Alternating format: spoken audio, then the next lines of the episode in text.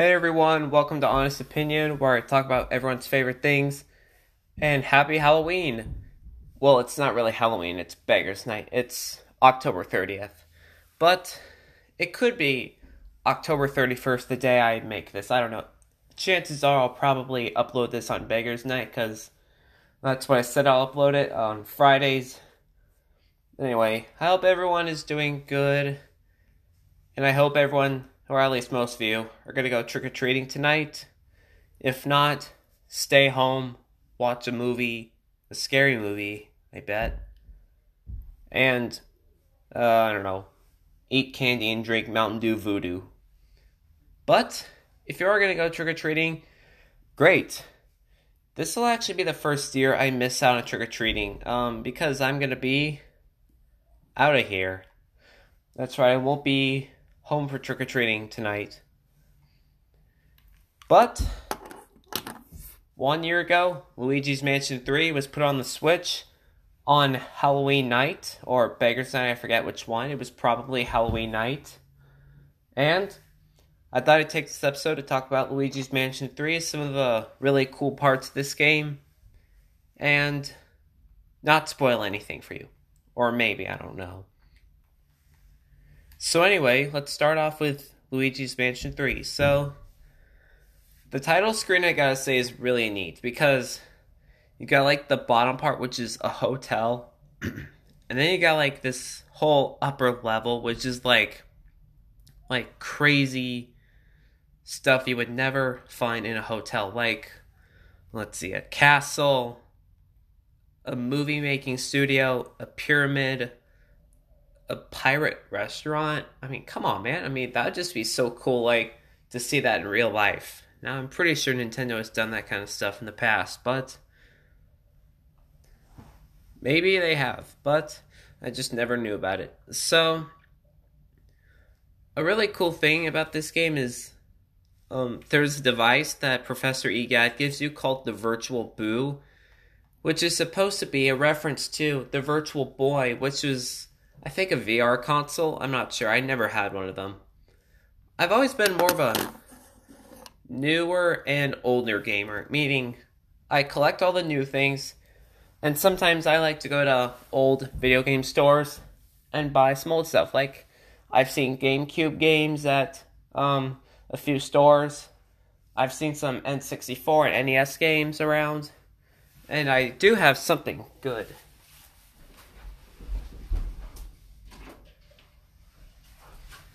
Speaking of nostalgia, I have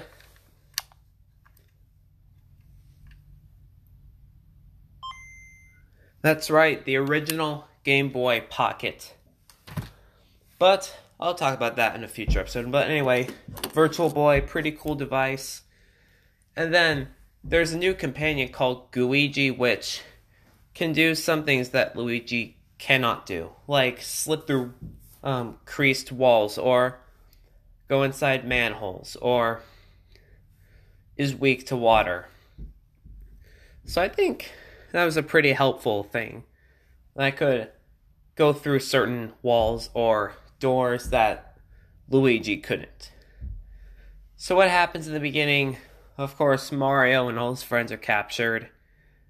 And then you meet up with Professor Egad Use dark light to get him out of a painting again. and then you just have to go around the hotel, go up each floor, and find King Boo and capture him for good. So the first unusual floor was the castle one with the boss uh castle the one um the one boss, I forgot his name. Was it like Sir McFrights? Yeah, that was his name. Sir McFrights pretty cool boss, I'd say, because Luigi can't really run or anything. At least I. Oh, I know he can. Never mind. Uh, so I liked the castle floor. Next floor was the greenhouse one, which had all the plants and then covered in vines, and you had to climb up the giant vine and defeat the ghost on that floor. Alright. Next floor was the what was the name? I forgot the name, but it was a movie making studio. Had like like Hollywood carpet and movie cameras and TVs and movie prop sets and lights and really cool stuff. And then what's different about this one is the ghost on this floor is actually friendly. He lost his uh his megaphone and you have to get it for him by doing something very weird that I could not figure out that I had to look up on YouTube. So yeah, keep that in mind when you reach floor 8, just be prepared to take down something very difficult. All right, floor 9 was a museum. It had like dinosaur fossils and the bones and everything.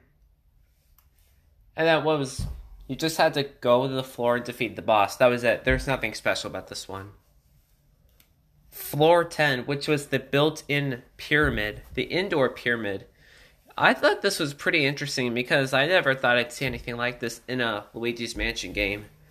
What happens is you go into the pyramid, then you fall all the way to the bottom.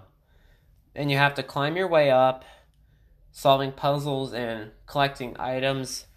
And then you fight the boss Cleopatra. I think that was her name. I don't know. Some sort of Egyptian reference. I forgot. Okay, then, floor 11.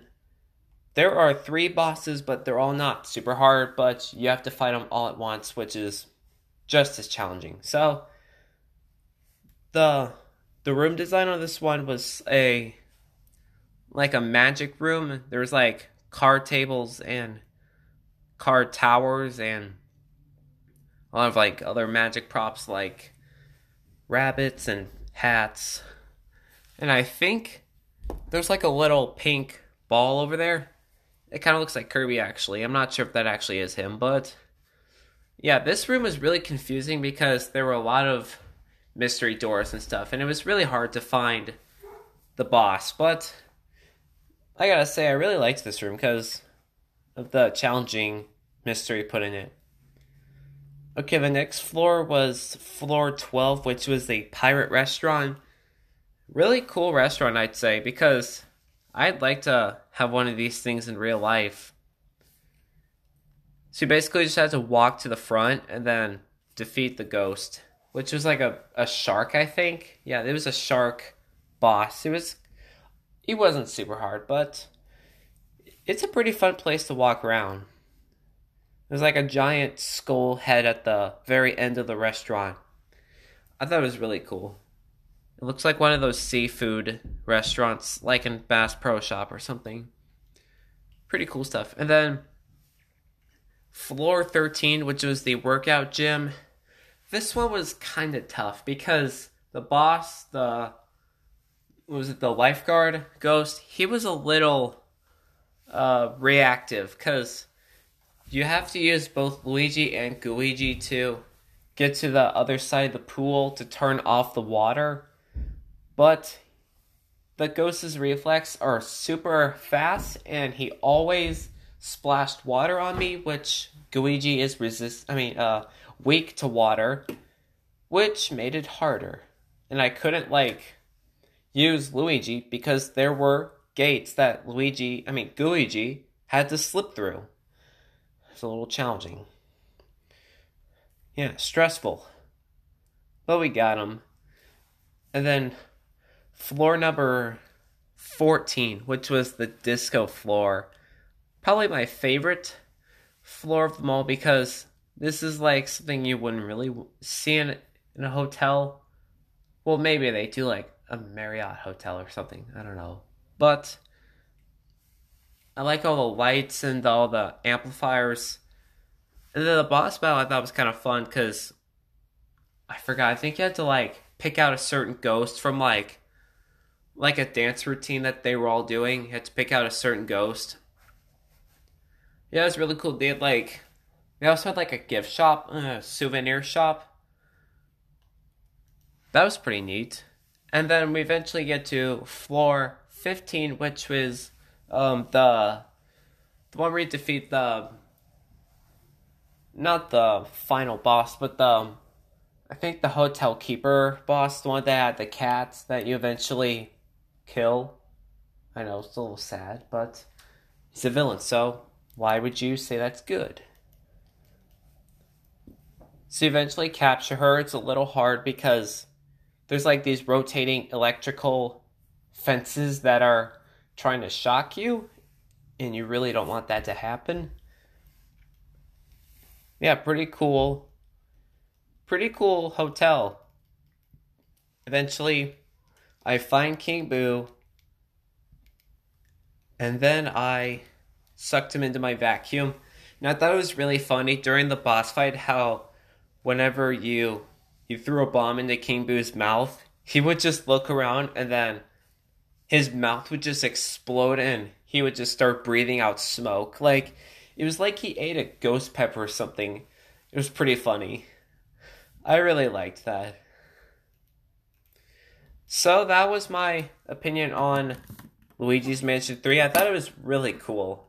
Because there are some really tough and some really easy parts, which overall I think makes a pretty good game. Because I think every game should have that have that kind of stuff in it. So, so again, happy Halloween, and you should go out and get Luigi's Mansion 3 if you can. And yeah, I think that that's it for this review. So, thanks for listening, and I'll see you soon.